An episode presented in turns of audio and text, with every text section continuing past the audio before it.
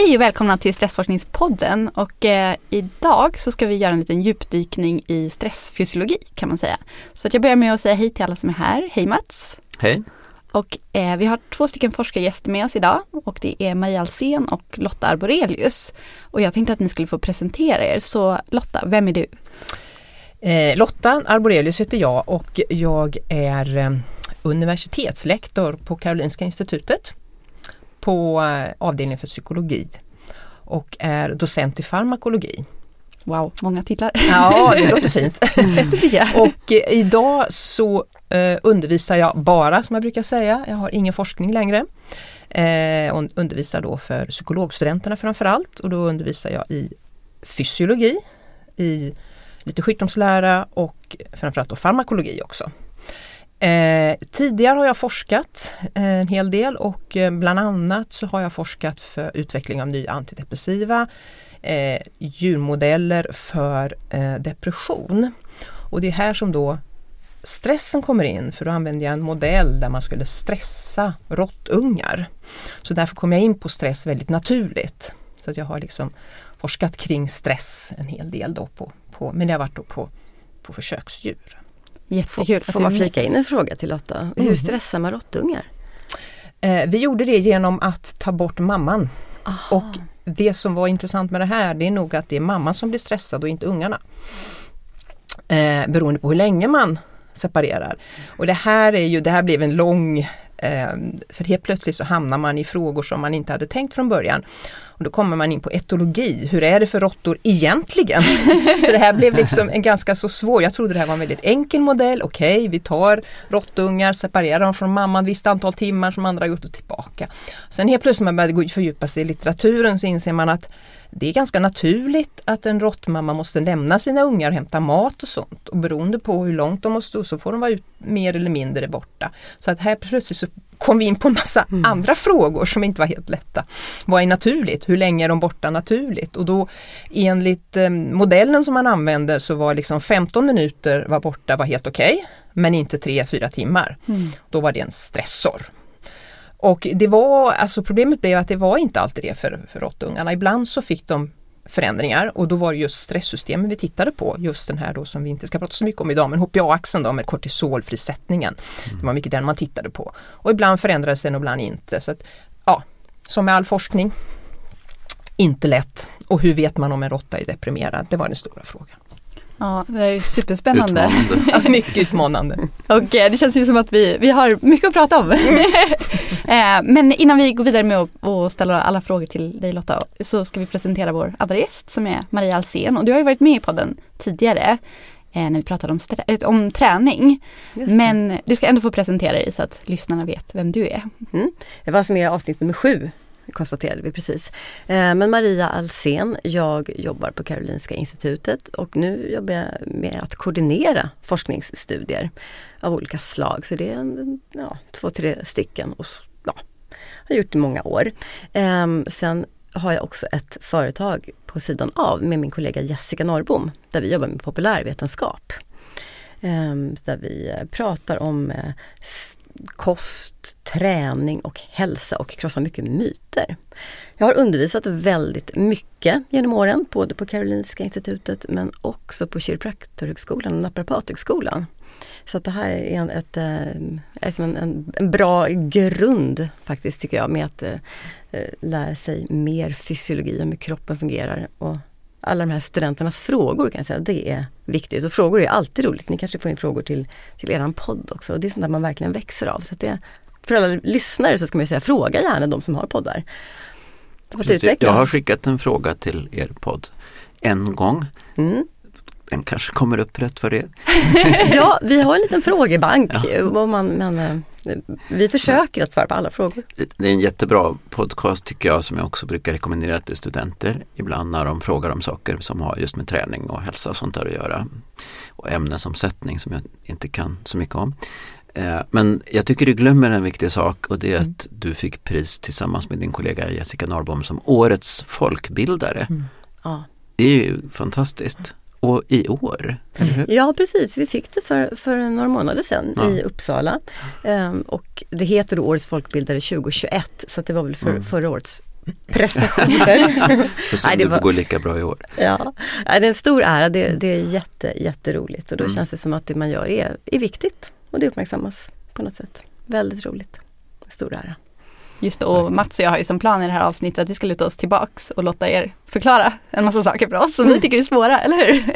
Verkligen, men du brukar tänka inför varje avsnitt och så sitter jag ändå och babblar. Jag ska se om jag kan inhibera detta den här gången. Just det, och som jag bara nämnde kort i början så det här avsnittet ska handla om fysiologi. Och vi har nämnt lite grann kring vilka biologiska system som är inblandade i stressresponsen redan i tidigare avsnitt.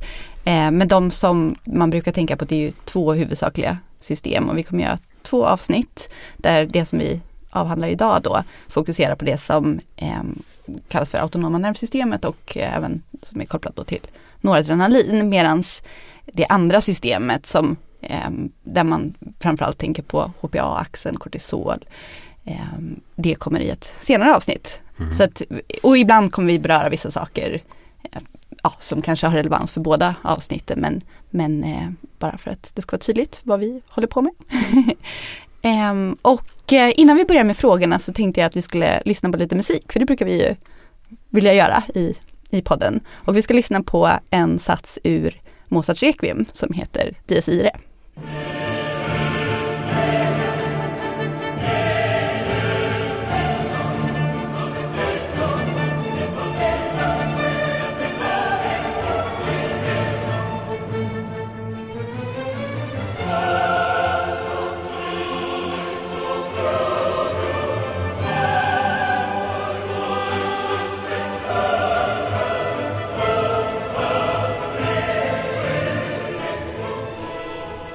Maria, anledningen till att vi valde det här stycket är faktiskt att det är ett av få verk som du och jag har framfört tillsammans för ett par år sedan. Ja. Som en manifestation för Kulturskolan var det den gången. Det har inte någon supertydlig koppling varför vi valde just den musiken till stressresponsen. Men det vi tänkte att vi skulle prata om i det här avsnittet i relation till kultur är ju att dels har vi alla kanske personliga erfarenheter av vad man känner när man framför kultur, och dels så får man ju ofta höra saker från till exempel körledare eller dirigenter som kopplar in på det vi ska prata om. Så jag tänkte att vi kör en liten runda till att börja med.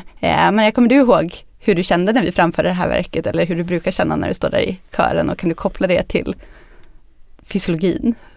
Oj, det kan ju vara så väldigt olika saker. Alltså jag har ju spelat orkester och jag har sjungit i kör hela mitt liv.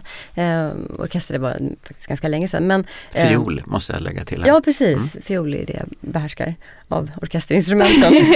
För tillfället. Ja, man kan ju känna väldigt många känslor. Man kan ju känna glädje, eufori när liksom allting funkar, och stor tillfredsställelse. Man kan ju också vara fullständigt livrädd och känna hur hjärtat slår och knäna börjar skaka.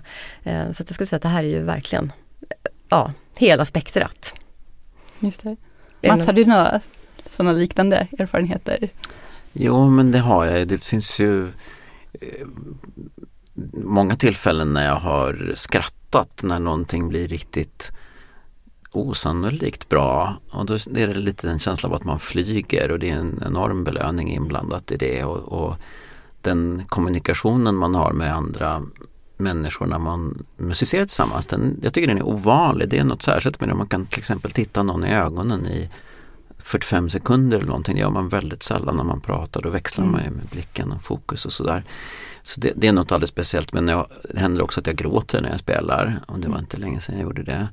För att jag kan bli väldigt rörd av. Men det är också en stor ansträngning när man musicerar, och så står man där på scenen och så funkar allting, och sen så är musiken, det blir liksom väldigt bra. Då händer det att jag fäller lite tårar. Det var bara några veckor sedan jag gjorde det. Mm. Lotta, har du någon relation till det här vi pratar om? Ja, fast tyvärr negativ. Alltså när jag var ung, vad var jag då kanske? 15, 16. Så sjöng jag väldigt mycket och spelade gitarr. Men jag sjöng inte så bra, och jag ville gärna vara med i vår kör i skolan. Men jag fick inte, för jag sjöng inte tillräckligt bra. Så jag har alltid önskat att jag kunde sjunga. Det är någonting som jag verkligen har riktigt såna här känslosamt. Mm. Det har jag verkligen. Det har varit en sån här stark önskan när jag var yngre. Kunna sjunga, stå på en scen och bara kunna sjunga. Men jag har stått på en scen och sjungit, men det var en teaterpjäs som var jättelänge sedan. Och det var den här tjejer. Det var 70-tal. Så att det heter duga. Underbart. Och då kände du dig hur? Ja, det kommer jag faktiskt ihåg. Det var en häftig känsla. Då var vi några stycken och så stod man där, och det är ju en liten kampsång, och det känner man ju när man sjunger den, att det liksom är någonting. Och så var vi ju bara tjejer då. Och så stod vi där, vi måste höra. Vi måste höja våra röster för att höra. Så att den var verkligen, den känslan kommer man ihåg. Så det är något speciellt det här. Och just, sen är det väl också det här med att det är publik, tror jag. Det gör ju någonting extra när man står och sjunger för någon. Och lite, man får flika in det. Det som är också lite häftigt just när man musicerar i grupp. Det är ju faktiskt att man har då en kommunikation inom gruppen, och sen så kommunicerar gruppen ut till publiken. Sant. Och just när du pratade, Mats, kommer jag att tänka på flera sådana tillfällen man faktiskt har, jag vill säga, interna tysta skämt med varandra. Man liksom kan skratta lite grann att jag så gjorde du sådär den här gången. Och så kan man se att båda liksom hehehe. Och det kanske publiken inte märker. Men det blir ju liksom en annan kommunikation som är väldigt häftig. Det är det. Att när folk jublar eller skriker och applåderar. Det är inte så ofta när man föreläser som det händer. Det har faktiskt hänt en gång, men då föreläste jag tillsammans med Åsa Nilssonne, och jag har en stark känsla av att det var hennes insatser som studenterna jublade åt mer än mina. Så det är väldigt mäktigt. Och kan vi förklara de här upplevelserna ur ett fysiologiskt perspektiv? Och jag tänker närmare bestämt på det faktum att man ofta hör påståenden om att det är så bra att sjunga kör därför att då får man en utsöndring av oxytocin, ett hormon, eller endorfiner och så vidare. Ligger det någonting, tror ni, i de här förklaringarna att vi mår bra därför att vi har en utsöndring av oxytocin eller endorfin, eller ska vi se det mer som metaforer för att vi mår bra? Det som är svårt här, det är ju det här att för att veta det så måste vi ju mäta endorfiner och oxytocin. Och på människa då så kan vi ju bara mäta i blod. Och det har man ju då gjort med oxytocin. Och det finns ju då några studier där det ser ut som att det höjs lite under körsång, var väl man förstod. Problemet här är ju då att oxytocin kommer inte gå in i hjärnan. Hjärnan har ju något som heter en blod-hjärnbarriär för att skydda hjärnan. Hjärnan är ju väldigt känslig, och det här gör ju att vi väldigt sällan har infektioner i hjärnan, och det är mycket ämnen som inte tar sig in i hjärnan för att den är så känslig, och vi behöver ju den i alla.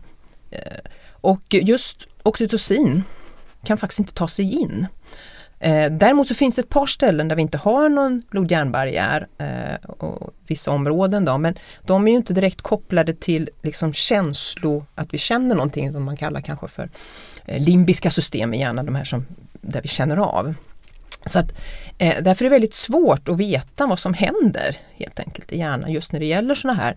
Och då är det här då med att när det går ut i blodet så kallar vi dem hormonerna, och när de är i hjärnan så kallar vi dem neurotransmittorer. Så det är alltså i viss mån samma ämnen. Ja, det är det som är lite rörigt. Precis. För att oxytocin just då, när det går ut i blodet så går det ut i blodet, sen kan det ha effekter var som helst i kroppen. Och då kallar man det för ett hormon. Men när det är i hjärnan och då det frisätts från våra nervceller och har sen påverkar andra nervceller i hjärnan, då är det ju en neurotransmittor eller signalsubstans. Och då har den ju bara liksom väldigt lokal effekt. Det är inte ute i cirkulationen då, som ett hormon. Som precis, när det går ut i blodet oftast så är det ett hormon. Så det är samma ämne. Och det här gör ju att det är väldigt svårt att veta om man nu märker att man eller kan mäta en förhöjning i blodet. Har vi också en förhöjning i de delar i hjärnan som är viktiga för känslor? För vi vet att oxytocin finns i vissa av de här områdena. Men höjs de där också? Det kan vi liksom inte mäta. Så därför är det väldigt svårt att veta. Och överensstämmelsen är inte väldigt god mellan nivåer i blod av oxytocin till exempel, har jag förstått, och i hjärnan. Inte nödvändigtvis, ska jag säga. Inte vid oprovocerade nivåer så att säga i basvärdet. Precis. Och sen är det ju också så att hjärnan är ju väldigt många olika områden och som har då lite olika funktioner, och då är det ju så att det troligtvis skulle vara då att det händer i något visst område i hjärnan bara som man vill ha en ökning för att kanske känna någonting. Det är hypotetiskt i det här fallet, men så gäller det för det mesta liksom. Och då ska man liksom kunna mäta just i det området för att kunna säga att det här har med den här känslan vi upplever. Och det här är ju väldigt svårt att göra. Men det är intressant det här med som du säger då, att oxytocin frisätts ju då till blodbanan.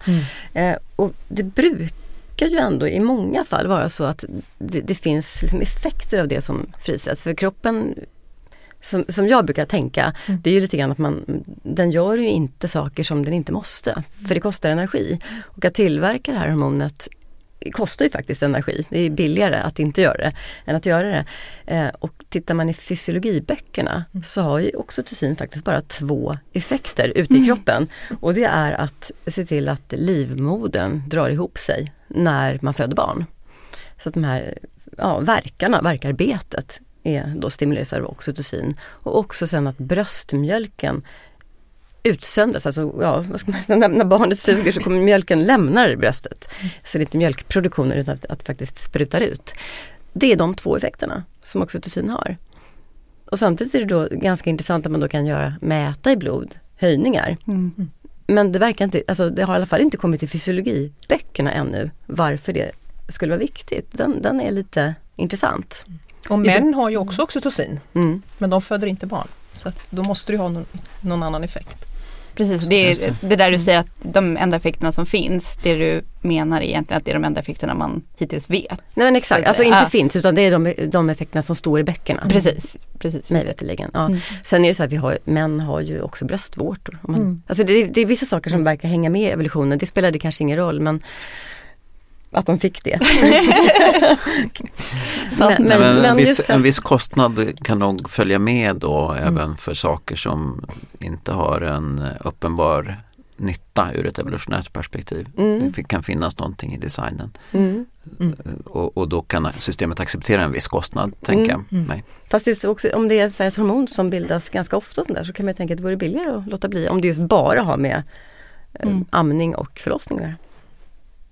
Det är intressant. Verkligen. Superbra. Men jag tänkte att vi kan väl ta det här lite från början. För att vi har slängt oss med lite olika begrepp och det är superintressant men jättekomplicerat också. Så om vi ska börja försöka bena ut de här olika systemen. Så Lotta, skulle du kunna börja med att helt enkelt förklara vad autonoma nervsystemet är? För vi har ju nämnt det, men vad är det för någonting? Ja, precis. Det här är ju någonting av allting som jag undervisar i. Och autonoma nervsystemet är, om man grovt så brukar man tala om, det är liksom den delen av nervsystemet som vi inte själva med viljan kan påverka. Det är därför den kallas för autonoma. Och om man då tittar på hur det, jag brukar ju ha bilder och sånt, nu har vi ju inte det, så det är lite svårt att försöka förklara med ord. Och det här är ju då nervceller som utgår från hjärnstammen och ryggmärgen. Och de här nervcellerna går då i våra nerver. Så går de till våra inre organ och till olika vävnader. Och som säkert många av er vet så har vi ju då en gren eller en del som vi kallar för sympatiska nervsystemet och en som heter parasympatiska nervsystemet. Och generellt så har vi de här två, det är 2 olika typer av nervceller. Och vi har ofta att de går till samma organ och att de har precis motsatt effekt. Om vi tar ett exempel, om vi tar hjärtat, för det är det som de flesta tror jag har känt av. Om vi nu har de sympatiska nervcellerna, om de aktiveras, och när vi pratar aktivering av nervceller så menar vi helt enkelt att de har fler nervimpulser, alltså elektrisk aktivitet. Om ni då har en aktivitet i de sympatiska nervcellerna som går till hjärtat, då kommer det leda till att hjärtat slår fortare och kraftigare. Och det är det vi ofta känner när vi blir stressade, att liksom hjärtat det liksom bultar av sig. Men om de sympatiska nervcellerna aktiveras så kommer det istället leda till att hjärtat slår långsammare och mindre kraftigt. Och de parasympatiska? Det parasympatiska, så är sympatiska. Och förlåt, parasympatiska. Och då är ju det här liksom, det är ju nervceller. Så det som då händer är ju att de här nervcellerna frisätter, vi var inne på det här, neurotransmittorer, alltså signalsubstanser. Så de frisätter det, så sympatiska nervceller frisätter noradrenalin. Och på hjärtat då, i hjärtat så finns det då specifika proteiner som heter receptorer som då noradrenalin binder till, och det leder då till de här effekterna. Och när det gäller parasympatiska nervcellerna så är det en annan neurotransmitter som heter acetylkolin som binder till andra typer av receptorer, sådana här proteiner, och det leder då till att hjärtat slår långsammare. Så det är ett exempel på effekter. Sen har vi ju då de här nervcellerna till många andra organ också. Och vi har då till väldigt mycket till mag-tarmkanalen, så vi har till tarmarna, vi har till levern, vi har till urinblåsan och vi har till könsorganen, vi har till ögonen, vi har till sportkörtlar, vi har till många sådana här. Och då har vi, till nästan alla har vi både sympatiska och parasympatiska. Sen finns det några undantag. Och det är att till våra blodkärl så har vi bara sympatiska nervceller, vi har inga parasympatiska. Och till den här, vi var inne på det här med hormoner, så har vi ju då, vi pratar ju om många gånger om såna här stresshormoner, brukar vi använda väldigt grovt. Och då pratar vi ofta om adrenalin och noradrenalin. Och det frisätts från binjuren som är en liten körtel som ligger ovanpå våra njurar. Och där har vi också då, men vi har bara sympatiska nervceller som då stimulerar den här lilla binjuren, och så frisätts adrenalin och noradrenalin till blodet. Och då är noradrenalin ett hormon. Och det här brukar då studenterna jag pratar om tycka är väldigt förvirrande. För nyss så pratade jag om noradrenalin som en neurotransmitter, och det är det när det frisätts från en nervcell. Men när det frisätts ut till blodet, då kallar vi det ett hormon, fast det är precis samma ämne. Om vi nu ska titta lite på det här med, för det vi lite ska prata om det här med stressrespons, så är det ju så att vi oftast pratar om den respons som vi kallar för fight and flight. Fight or flight. Mm. Alltså fly eller slåss. Och då är det så att vi har ganska många, och det här är det som jag då tycker är lite problematiskt, för då brukar vi säga att man får ett sympatikuspåslag. Och då om man skulle säga det, det skulle betyda att vi får aktivering i alla sympatiska nervceller till alla olika organ. Och så ser det inte ut. Vi har ju till många har vi, men inte riktigt till alla. För om vi skulle ha till alla, då skulle vi ha till våra könsorgan, och då skulle man få orgasm. Mm. Det och det får man ju inte, även om det finns väl kanske några anekdotiska att man kan få det. Men ofta får man inte det. Så att, och sen är det en annan sak som ofta också blir lite fel. Om vi tittar, som jag nu sa, om vi tittar på till exempel hjärtat då, som där vi har då specifika nervceller, sympatiska som aktiveras då. Om vi får ett stresspåslag så får hjärtat att slå det snabbare. Sen har vi då samtidigt adrenalin och noradrenalin som går ut i blodet. Och vad de effekterna är, de kan då förstärka hjärtat, men de framförallt har metabola effekter som Maria som ska prata lite mer om vad de gör. De frisätter våra energidepåer, för det är det vi behöver. Vi behöver mer energi för att kunna slåss eller springa. Så det är lite det sympatiska. Sen brukar man, och sen så är det så här då, om vi kan titta lite på det parasympatiska som vi då har till exempel väldigt mycket till mag-tarmkanalen. Och när vi äter, eller till och med när vi börjar se mat eller lukta mat, så aktiveras de här nervcellerna, de parasympatiska nervcellerna som går till olika delar av mag-tarmkanalen. Och det är det vi känner när vi vattnas i munnen, det är att saliven rinner till helt enkelt. Och det är parasympatiskt. Samtidigt så har parasympatiskt effekter av att det knådar magsäcken, tarmarna rör sig, vi utsöndring av massa olika safter som hjälper till att smälta maten. Och man brukar kalla då det parasympatiska för rest and digest. Digest stämmer, men rest, om vi tittar på vila, det här är någonting då som jag har, när jag undervisat så har jag sagt lite fel, som många idag har fått en liten fel uppfattning av det med parasympatiska nervsystemet, att man brukar säga att det är aktivt vid vila. Och om man pratar om aktivitet, då menar man helt enkelt att det sker liksom, det är elektriska impulser i de här nervcellerna som frisätter då i det här fallet acetylkolin, och så har man massa effekter av det. Men om man tittar på vila, och då menar vi vila, menar vi då att vi, som vi gör nu när vi sitter så här, vi äter inte och vi är fysiskt inaktiva.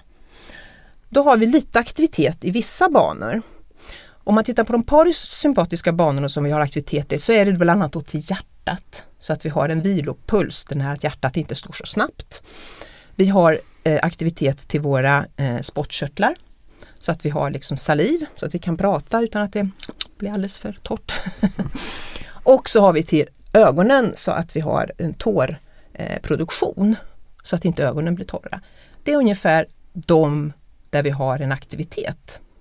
Så att säga generellt lite mer man kallar för tonisk aktivitet, alltså en aktivitet som är där nästan hela tiden om inte det händer någonting. Och sen, men vi har också aktivitet i vissa sympatiska nervbanor. Bland annat till de som går till vår urinblåsa. För att där är det så att vi har en urinblåsa, det är ju då en muskel.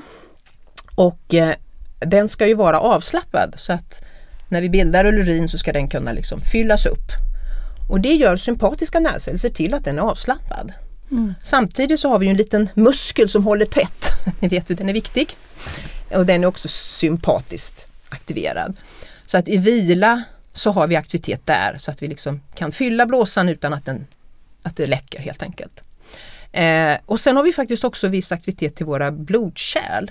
Och det är för att upprätthålla ett blodtryck, så att de är till viss del lite sammandragna, vissa av de blodkärlen, så att vi har ett blodtryck, ett viloblodtryck. Och sen har vi dessutom sympatisk aktivitet till mag-tarmkanalen. Jag sa ju att de har motsatt effekter. Så att de hämmar då, så att säga, tarmarnas rörelser, att vi inte håller på att producera massa safter när vi inte äter. För det tar ju massa energi. Så att det är väl ungefär de här som man har tittat på i vila. Att så här, den här aktiviteten har vi. Så att det här med att i vila så är det parasympatiskt, nej, därför att om vi skulle ha parasympatisk aktivitet i vila, då skulle ju mag-tarmkanalen hålla på och jobba hela tiden, och det är ju slöseri med energi. Så att den delen, de parasympatiska är liksom lugna, men de aktiveras då när vi börjar äta. Så att vi har, och det är väl det som jag tänker att man ska liksom titta på det här som olika delar som har olika funktioner till olika organ. Och det som är viktigt att förstå här då, det är ju det att vi kan ha en aktivitet i vissa delar. Så att autonoma nervsystemets övergripande funktion, det är ju att se till att vi har, som vi kallar, homeostas i kroppen, så att det är en slags jämvikt, att vi håller liksom temperaturen rätt, vi håller blodtrycket rätt, vi håller vissa koncentrationer av olika joner, av pH-värdet i blodet, allt sånt ska ju hållas på en nivå så att vi fungerar. Och när då vi får signaler någonstans ifrån att det börjar bli en liten förändring, då kommer det aktivera delar av autonoma nervsystemet så att det kan liksom rätta till det. Så har vi till exempel lite för högt blodtryck, då kommer det skicka signaler in till hjärnstammen som då kommer att hämma de sympatiska nervcellerna, för det är de som håller upp hjärtat, och så kommer de stimulera de parasympatiska så att hjärtfrekvensen går ner. Och det här är ju saker som vi inte känner av, utan det sker ju hela tiden. Hela tiden så har vi den här liksom homeostas, att det hela tiden ska vara. Och om vi då ska prata om det här med stress, och det tror jag ni många av er har liksom hört, att det ska förbereda oss för fight eller flight. Så att vi ska liksom kunna vara fysiskt aktiva. Och det är därför vi får de här påslagen som vi kallar det för, att hjärtat slår snabbare så att blodet kan strömma runt snabbare, vi får frigör massa energier och vi andas djupare, får in mer luft per andetag, så att vi får i oss mer syre så vi kan bilda massa energi som behövs för att vi ska kunna springa. Så det är liksom en förberedelse för att vi ska klara av att springa och ändå upprätthålla vår homeostas, så att inte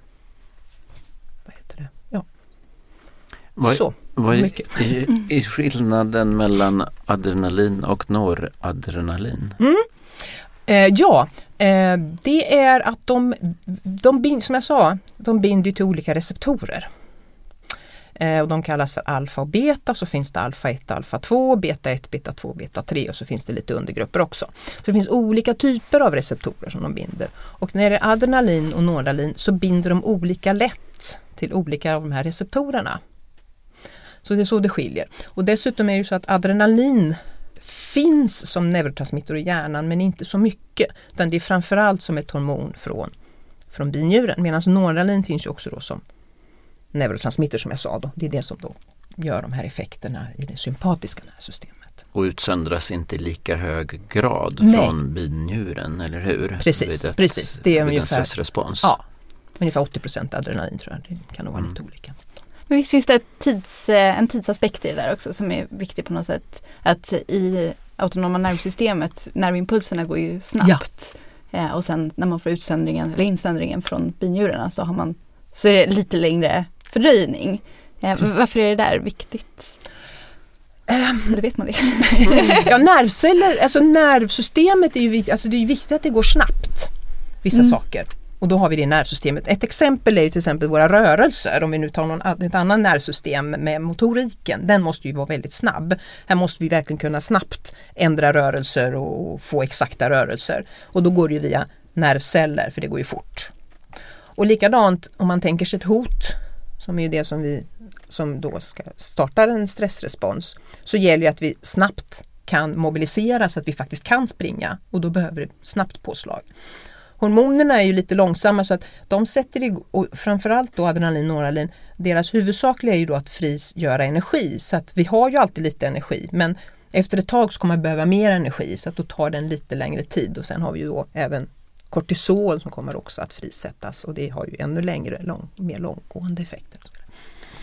Så det är lite, så det är ju det att det blir en liten tidsskillnad där, och då har du gjort så att kroppen har liksom utvecklats, jag vet inte, att det som är viktigast akut, det är ju då att liksom kunna liksom helt enkelt att hjärtat slår snabbare, att liksom få runt blodet och att få i sig mer syre så att vi faktiskt kan bilda vår energi. Och sen så när det vi har då tar slut, så kommer då adrenalinet se till att vi bryter ner så att vi har mer energi. Och med behovet av energi, då är vi inne på ämnesomsättning, och det här är ett område som du är väldigt bra på, Maria, och du gjorde också din avhandling inom detta ämne, tror jag. Ja. Relaterat till detta. Ja, men lite de ämnen i alla fall. Ja. Kan vi säga. Okay. Kan du berätta lite grann hur ämnesomsättningen påverkas vid en stressrespons? Om man tänker så här, om jag sitter och jag är i vila och sitter lugnt, men nu sitter vi och spelar in, och kommer vi säkert ha ett visst sympatikuspåslag ändå, även om vi sitter ner och är lite lugna. Men om man sitter hemma i soffan och myser, då har vi liksom ett parasympatikuspåslag, för då är ju hjärtats hastighet ganska låg. Man kan ju ha väldigt låg vilopuls. Det är dels genetiskt, men vi har liksom en broms på hjärtat. Om man skulle plocka ut hjärtat ur kroppen, som de gör i den här Indiana Jones-filmen, då skulle det ticka i 100 slag per minut, brukar man prata om. Det är liksom ett opåverkat hjärta. Och folks vilopuls kan ju ligga runt 70, 60, 50, någonstans där. Så då är vi liksom lugna och fina. Och just det här att vi har ett parasympatikuspåslag gör ju faktiskt att magtarmkanalen kan jobba, och liksom allting är lugn och ro. Sen plötsligt får vi för oss, vi ska sticka ut och springa. Och precis som Lotta sa, då har vi en mental förberedelse. Vi ska sticka ut och springa, och redan där ser man att den här stressreaktionen börjar komma igång. Man kan se att hjärtat börjar slå snabbare redan innan. Alltså innan man börjar dra på sig tightsen, eller vad man nu springer i. Så liksom får vi igång hela kroppen. Och det här är ju precis som Lotta sa, dels att mobilisera energi, men också att börja förbereda oss på temperaturregleringen. För vi får inte bli för varma när vi springer, för då kommer vi dimpa ner. Så att vi förbereder, vi skickar ut blodet dels till de stora musklerna som vi ska använda, men också ut mot hudytan, så att vi börjar liksom stråla bort värme och förbereda för svettning till exempel. Och sen när vi börjar röra oss och börjar använda våra muskler, då måste de få energi hela tiden. Och de kommer bryta ner sockerarter, alltså kolhydrater. Och de kommer också bryta ner fett. Och det här är då som istället för motorns bensin, så att våra muskler har olika sorters bränsle. De kan då framförallt fett och kolhydrater. Kolhydraterna och sockerarterna är de snabba som krävs för att kunna göra snabba rörelser, till exempel hoppa eller springa upp för en backe och sådär och ta i. Men annars är det mycket fettnedbrytning som pågår. Och för att de här energireserverna ska kunna frisättas och inte bara ligga lagrade, då behöver vi ett gäng hormoner och signaler. Så att i musklerna så har vi fettreserver och kolhydratreserver, och de kommer alltså då kunna brytas ner till mindre delar som musklerna kan använda och skapa rörelse istället. Och det är intressant att höra att de här sätter igång då redan när man vet om att man kommer behöva dem, och det betyder att det finns styrsystem som kanske snarare utgår från kunskap eller förväntan och inte bara aktiviteten i sig. Ja. Och betyder det också då att man vid mer psykosociala stressorer drar igång de här systemen och påverkar ämnesomsättningen? Ja, alltså energi kommer ju då att liksom kunna frisättas när de här systemen drar igång. Det är ju deras syfte. Men sen, ja, till exempel kan man ju faktiskt se på natten när man sover, så är ju allting ganska lugnt. Men sen så kommer ju stresspåslaget komma på morgontimmarna av det här hormonet som heter kortisol. Och det gör ju faktiskt att vi får en liten höjning i blodsocker på morgonen. Och det är väl kanske tänkt för att vi ska kunna ta oss ut till köket och orka hitta mat. Liksom. Att vi kan, ja, så att vi kan skapa rörelse och liksom fungera på det sättet. Sen är det så här, det är alltid lite vanskligt att börja prata om blodsocker. Därför att det är väldigt många personer som tror att det är farligt, att vi kan påverka det. Men vi kan faktiskt inte påverka det så himla mycket om vi har en frisk bukspottkörtel och som har friska kroppar för övrigt. Man kan ju ha typ 1-diabetes när man inte tillverkar hormonet insulin som sänker vårt blodsocker. Och sen så kan man ju ha till exempel typ 2-diabetes när man inte kan använda insulin. Så det finns lite olika liksom, skador eller vad man nu kan säga, förändringar på olika ställen. Men om man är frisk för övrigt så kommer vårt blodsocker att vara helt normalt oavsett vad jag gör. I stort sett.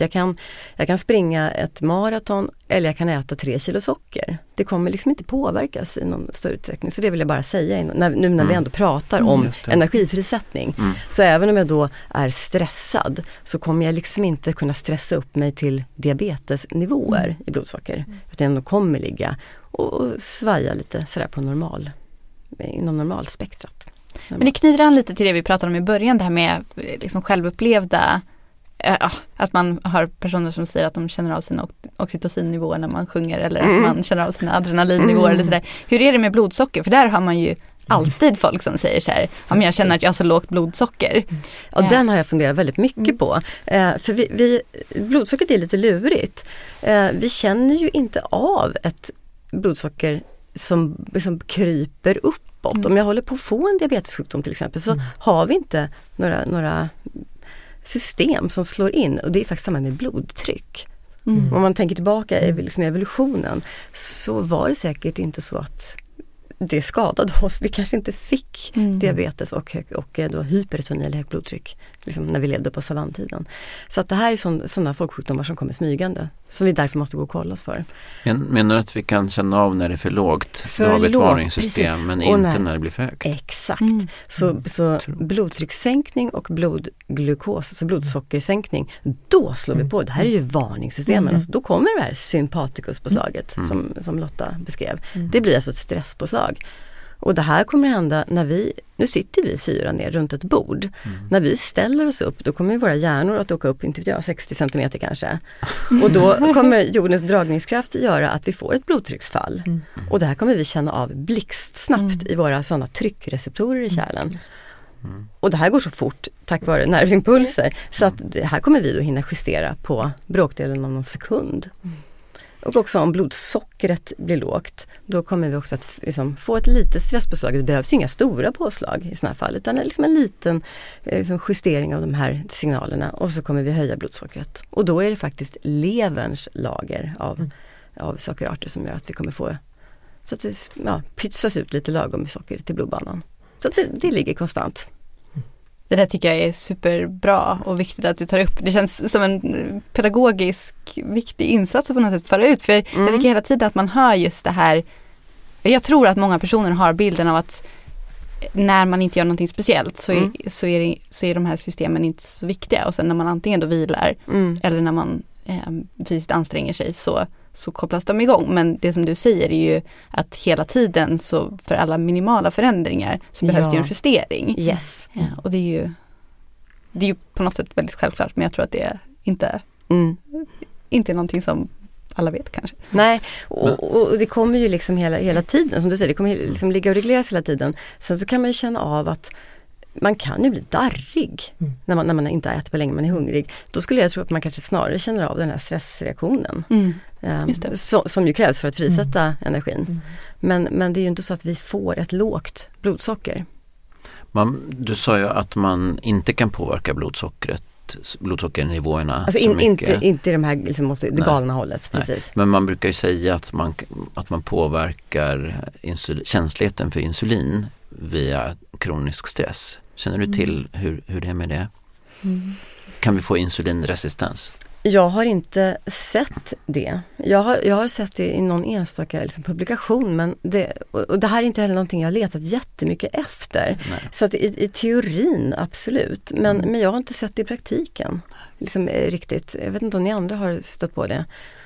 Men vi talar oss lite försiktigt om det och så föreslår jag Sandra att vi tar upp det i nästa avsnitt med HPA-kortisolsystemet. Där kommer ju av naturliga skäl ämnesomsättning också beröras. För jag menar, det ska ju samtidigt vara så. Under ett stresspåslag så vill vi ju inte att vi ska kunna lagra in energi och spara den till senare, utan vi vill som ju insulinets roll. Exakt, utan vi vill ju ha energin då lättillgänglig. Så att det är därför man ser under stora bukoperationer till exempel, då blir vi insulinresistenta, det vill säga vi kan inte sänka vårt blodsocker. Och det är ju liksom för att skydda oss. Just det. Och under graviditet så blir alla kvinnor också insulinresistenta efter en viss tid. Och det är också, då har vi ju också ett litet foster i magen. Och då är det viktigt att man har energi tillgänglig till det här fostret, brukar man förklara det med. Sen försvinner den här insulinresistensen förhoppningsvis. Så att man då återfår sin normala sockerregleringsförmåga. Du är ju expert på fysisk aktivitet också. Och hur påverkar fysisk aktivitet ämnesomsättningen, alltså både kanske akut och på längre sikt? Vi har ju en ämnesomsättning i kroppen. Alltså, biokemin skiljer sig inte åt mellan oss människor, utan alla våra celler fungerar, vågar säga, ganska likt hur vi bryter ner energi och hur vi använder energi. Sen så påverkar ju mängden celler och vilken sorts celler vi har i kroppen vår ämnesomsättning. Så är man en stor person så kommer man ju bränna mer energi än en liten. Återigen kan man ju jämföras med bilar. En SUV bränner mer bensin än en liten, jag vet inte, säg något litet. En liten Fiat. En liten Fiat, precis. Så då kostar det olika mycket att köra en mil med SUVen och med Fiaten. I kroppen så är det inte bara storleken, utan det handlar också om lite grann vilken typ av celler vi har. Muskelceller drar mycket mer energi, även i vila, än fettceller till exempel. Så därför är det så viktigt att titta på kroppssammansättningen. Så ju mer muskelmassa man har, desto mer bränner man. Och det är det som kommer egentligen göra vår ämnesomsättning. Sen när man då börjar aktivera sina muskler, röra sig, så kommer den här ämnesomsättningen då att gå upp initialt. Om jag rör mig till exempel som styrketräning, när man då utsätter musklerna för stor belastning, då kommer de här musklerna svara att bygga upp sig och bli större och starkare och öka i volym, och då kommer de liksom ha en ökad förbränning också, även i vila. Så att det är på det sättet man kan påverka sin sin ämnesomsättning på mest effektivt sätt. Där har jag en fråga. För du var inne på muskelceller jämfört med fettceller, och vi har tidigare pratat om nervsystemet. Men vad händer egentligen med nervsystemet när man tränar? Och kan man på något sätt påverka då framförallt, eller både det viljestyrda men också det autonoma nervsystemet genom träning på ett eller annat sätt? Vad vet man där? Man vet ju att det står till och med i en bok som heter FYSS, som är ju lite likt FAS. FAS handlar om vilka läkemedel man ska få vid vissa sjukdomar, och FYSS handlar om vad man ska göra för fysisk aktivitet, både för hälsa och vid vissa sjukdomstillstånd. Där kan man läsa om stress, och man säger att personer som är stressade, alltså har en stressproblematik, bör få rekommendationer om fysisk aktivitet, för man har sett att det hjälper, och man blir också mer stresstålig. Så man verkar då kunna träna sina system. Och vid själv ett träningspass, speciellt om man tar i lite grann, då får vi faktiskt ganska stora stresspåslag. Och det är för att vi då ska kunna frisätta energi och röra kroppen. Och efter ett träningspass så kan man se att de här stresspåslaget faktiskt är lägre än innan man började. Så man får liksom ett lägre blodtryck till exempel efter att man har gjort ett lite tuffare pass. Så det är ju en väldig nytta med det. Det här låga blodtrycket, just det finns sådana blodtrycksstudier, det kan hålla i sig upp till mellan 24 och 48 timmar. Så det är ju som en liten blodtrycksmedicin. Så upprepar man det några gånger per vecka så är det ju oerhört nyttigt. Just det, du var ju inne på att prata om det här med vilopuls och hjärtats naturliga, eller hjärtats oreglerade puls. Och man har ju hört att personer som är väldigt vältränade, att de har en låg vilopuls. Just det. Kan du spinna vidare eller förklara hur det då? Ja, precis. Hjärtat måste pumpa ut en viss mängd blod varje minut, brukar man ju räkna den här. Och om man då tränar, då kommer hjärtat, det är också en muskel, då kommer det växa, det kommer bli större och det kommer bli starkare. Så då kommer det i varje slag kunna pumpa ut mera blod än det kunde när det var otränat. Och då behöver det inte pumpa så ofta. Nu, återigen, så är det såna här grejer som man ofta då kan bli lite rädd för. Nej men vänta, förstoring av hjärtat, det kan inte, det låter farligt, det låter som hjärtsvikt. Men i träningssammanhang är det här enbart positivt, att den här muskeln blir starkare. För det är nämligen hela hjärtat som växer till och blir starkare. Det är inte bara en del av hjärtat, det ser man ofta då i sjukdomstillstånd, att man får att en del av hjärtat blir större. Men i träning så blir hela hjärtat större, det är bra. Så därför så behöver det inte slå lika ofta. Maxpulsen, förlåt Mats, nu avbryter jag dig. Nej, men jag kan säga att maxpulsen kan vi inte påverka med vår träning. Det är genetiskt och den går ner med ökad ålder. Men vi kan snabbare komma upp i vår maxpuls. Det kan vi göra. Med träning, eller hur? Precis, så då ser man också en träning av de här systemen som faktiskt påverkar hjärtats puls. Att om jag är vältränad så kommer jag igång snabbare. Så det friska systemet som vi uppfattar, det är ett som svarar snabbt och kan gå upp till en hög nivå när det behövs, men sen också stängas av eller nedregleras snabbt, eller hur? Precis så. Och då kan vi också ha en lägre aktivitet, tycks det som, i viloläge. Precis så. Mycket bra. Och vi konstaterar bara att om ni lyssnare vill veta mer om det här, då kan ni gå och lyssna på avsnitt 7 av Stressforskningspodden, där vi diskuterar träningseffekter ytterligare lite mera, även i förhållande till behandling av depression eller psykiska sjukdomar. Just det. Och får jag bara nämna en sak till? När vi pratar här med blodsockerregleringen lite grann. Vi har ju ett hormon som sänker blodsocker, det är insulin, som kommer från bukspottkörteln. Men vi har ett gäng ämnen som höjer blodsockret. Det är också för att visa att det här är så viktigt. För vi har ju nämnt adrenalin och noradrenalin. Vi har också nämnt kortisol. Men sen har vi också glukagon till exempel. Och tillväxthormon kommer också göra att vi, det som heter growth hormone eller GH, kommer också göra att vi får ett högre blodsocker. Så att vi vill, alltså kroppen är inställd på att det är bra att kunna höja sitt blodsocker. Jag fick glukagon intravenöst tillsammans med kortisol och ytterligare något stresshormon när jag var försöksperson i ett experiment en gång som handlade om näringslösningar för att se på muskelupptag av näring då, som vid ett trauma. Det var inte så skönt, va? Att få det i vila. Nej, det är jäkla vad det drog igång. Det var en otroligt konstig upplevelse. Och jag kände mig totalt tömd, bokstavligen tömd på energi och resurser på kvällen sen när jag hade varit med om det här. Och jag föreställer mig då att man hade satt sånt fart på mina stressrelaterade och ämnesomsättningsrelaterade system att jag gick ner i någon slags låg aktivitet där. Nej, men att få ett stresspåslag när man inte ska ha det har jag också hört från andra som har fått liknande i läkemedelsform, att det är en väldigt, väldigt obehaglig upplevelse. Bra. En annan sak som vi hade tänkt prata om är det här med, vi har ju pratat lite grann om vilka effekter de olika systemen har på olika organsystem. Men vi har pratat väldigt lite om hjärnan idag, tycker jag. Och det är ju något som jag och Mats brukar gilla att prata om. Men vad har stressfysiologin och framförallt då autonoma nervsystemet och noradrenalinsystemet för effekter på hjärnan? Hur kan man skilja ut det från vad som händer mer perifert? Mm.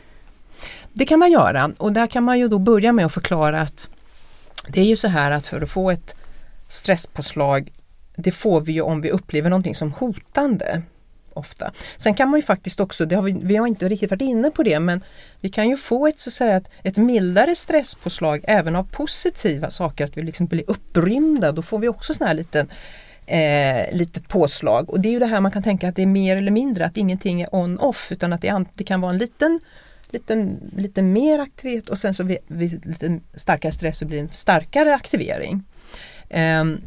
Och då får man ju tänka här att det här börjar ju i hjärnan. Det handlar ju om att vi upplever saker. Antingen är det så att vi ser, hör saker eller att vi tänker saker som gör att vi upplever något hot. Det vill säga då att när vi känner oss stressade. Någonting, vad det nu kan vara, om det är att hinna till någonting eller om det händer att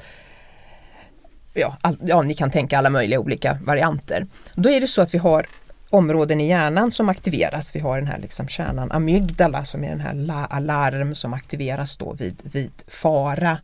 Och det man tror då liksom som ger upphov till rädslor och ångest. Den i sin tur kommer att aktivera andra delar av hjärnan som i sin tur aktiverar ytterligare andra delar av hjärnan som sen kommer att aktivera de här sympatiska nervcellerna.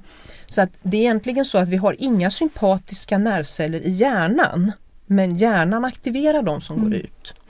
Så att det här blir ofta, och det vet jag själv att jag hade, när jag började föreläsa det här så sa jag fel, och det känns ju jättejobbigt det här när man har liksom lärt ut någonting fel och pratat om. Säg inte det offentligt. Nej, nu kommer alla. Nej, men jag tänker att det kan vara bra. Jag får erkänna helt enkelt. Jag får stå mitt kast där. Biktpodden.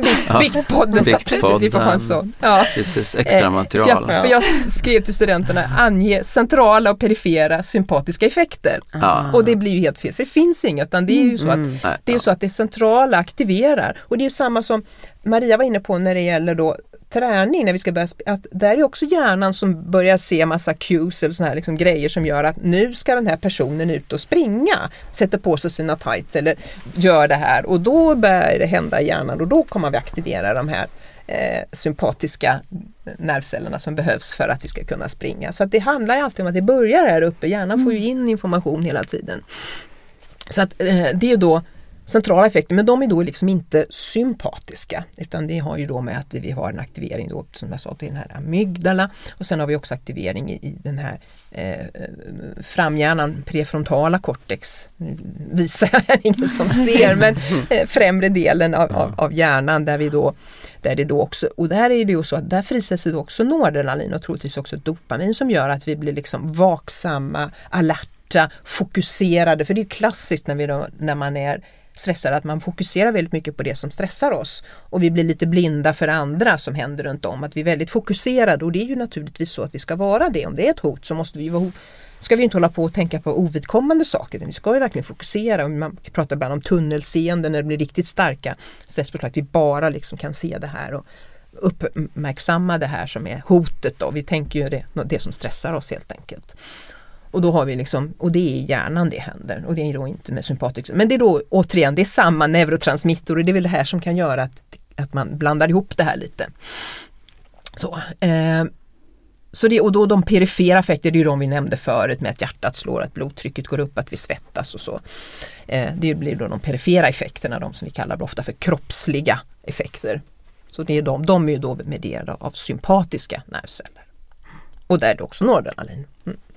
Så att det kan väl vara bra att bli lite stressad om man ska göra en viss uppgift. Precis. Skriva en tenta. Ja, precis. Det gäller uppenbarligen inte bara när vi ska fly eller fäkta. Nej. Utan det gäller även när vi ska prestera, när någonting är viktigt. Packa inför resan. Ja. Det är viktigt att vara fokuserad. Eller en liten intressant koppling till ADHD. som jag tror ni vet vad det är. En hypotes för ADHD är ju att man har för lite av noradrenalin i just den här frontala delen av hjärnan och även dopamin. Och som många av er vet så ett av symptomen vid ADHD är att man är hyperaktiv. Och där finns det då, där vet man att mängden noradrenalin och dopamin i det här området kommer att öka när vi är fysiskt aktiva. Och man tror då att personer med ADHD, som då hypotesen är att de har för lite av de här neurotransmittorerna här, som gör att de har svårt att fokusera och samla tankar och det här och blir impulsiva. Men om de då är lite fysiskt aktiva så får de upp dem en viss, och det gör dem lite lugnare. Så att en del menar på att det här symptomet är någon slags självmedicinering utifrån den här hypotesen då. Och det är inte helt ovanligt att folk med ADHD är väldigt fysiskt aktiva och upptäcker liksom att de tränar väldigt mycket och håller på och sånt för att det blir lite lugnare i hjärnan då helt enkelt. Och det är därför centralstimulerande läkemedel, tänker man sig då, har god effekt vid ADHD. Precis, för de ökar då mängden av noradrenalin och dopamin i det här. Precis, var bara en liten... Och skulle det också då vara samma förklaring till att om man går ut och springer så brukar man ju kunna lösa livsproblemen lite bättre än om man sitter hemma, tycker jag. Tror att det är.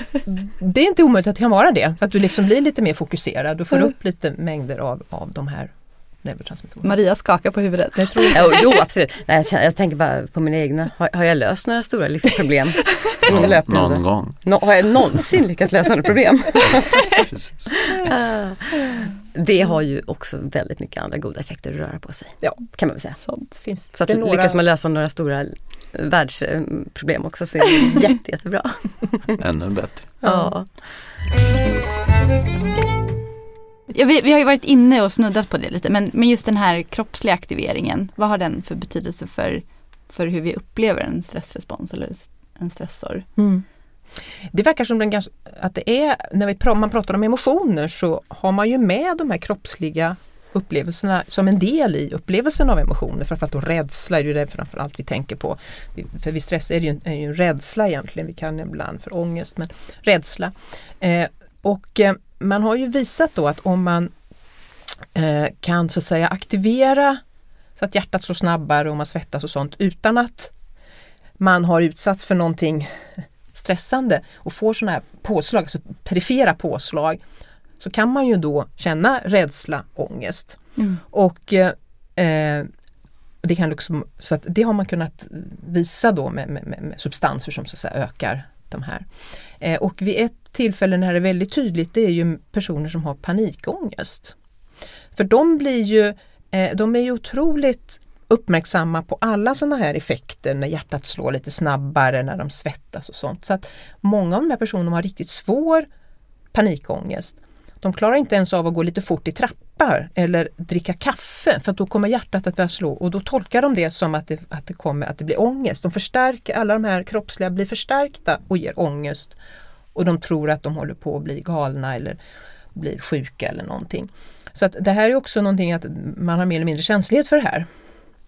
Och lite kring, jag tror väldigt mycket med de här stressproblemen att det också finns en stor inlärning i det, att vi liksom har lärt oss att när vi har de här fysiska effekterna också med kroppsliga, att det kopplar det till den här rädslan, att vi liksom får dem så att de går ihop. Lite som vi var inne på när vi börjar springa, att kroppen har lärt sig att okej, nu gör hon de här sakerna, nu ska vi ut och springa eller nu ska vi ut och träna eller vad det nu är.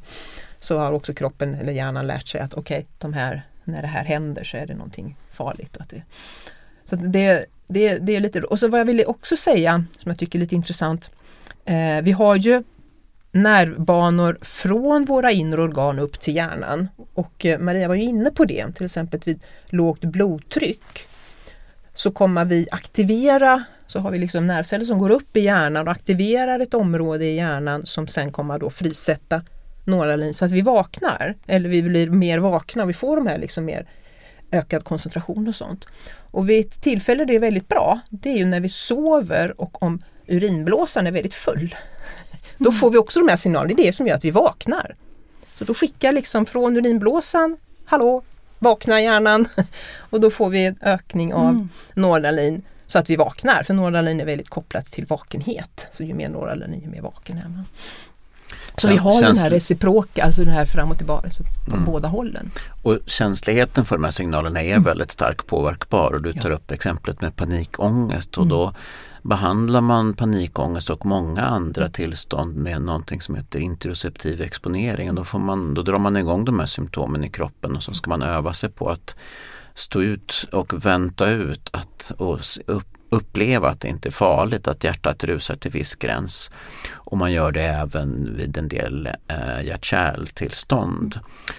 Och vi har precis gjort 2 avsnitt i vår andra podcast, psykologisk forskning, om interoception som det här ämnet heter, inklusive då interoceptiv exponering som en effektiv behandlingsmodell när man har en för hög känslighet för kroppsliga signaler.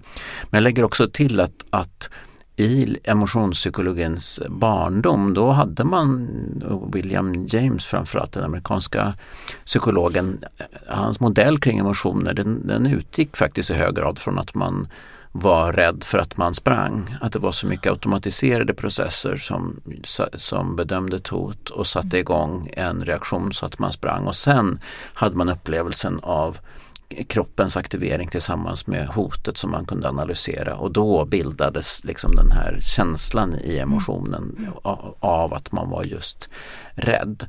Och man vet att både upplevelsen och tolkningen av kroppen spelar stor roll för stressreaktionen och hur stressresponsen utvecklas över tid. Alltså hur mycket man får ett påslag nästa gång påverkas i hög grad av inställningen och tolkningen av kroppens reaktion. Så det använder man också både i experiment och i psykologisk behandling. Så det är väldigt påverkbart på ett spännande sätt. Men finns det någonting som man då som en normal, frisk person kan göra med tanke på det här? Ja, lite faktiskt. Det är väl liksom mer uppenbart om man har ett problem med till exempel att hålla föredrag eller utföra vissa uppgifter. Då har man faktiskt sett, eller man har sett det, även hos de som inte har problem, att mer kunskap om det adaptiva, alltså det ändamålsenliga i stressreaktionen i förhållande till de skadliga effekterna, alltså mer kunskap om varför det är nyttigt, gör att man inte reagerar lika starkt på den kroppsliga aktiveringen. Till exempel när man håller ett föredrag. Aha, hjärtat slår. Jag känner mig torr i munnen och jag tror att rösten darrar. Då är det inte det ett tecken på att någonting är fel, utan ett tecken på att moder natur, om vi försöker det så, har faktiskt system för att hjälpa oss att prestera bättre. Och när det är måttlig aktivering så hjälper det oss att prestera bättre. Så att mer kunskap och träning kring att tolka det här då kan även hos, som det tycks, som då gemene man då, hjälpa oss faktiskt att prestera bättre. Och det tema vi varit inne på många gånger under podden, det här med inställningen till stressreaktionen. Så vi ska komma tillbaka till det, för vi ska göra ett avsnitt om scenskräck, tänkte vi. Då kanske vi kommer tillbaka till det här och lite det ska vi verkligen göra. Praktiska tips eller något. Ja, jättebra. Spännande. Ja, men också med det så kanske det blir dags för oss att runda av det här avsnittet.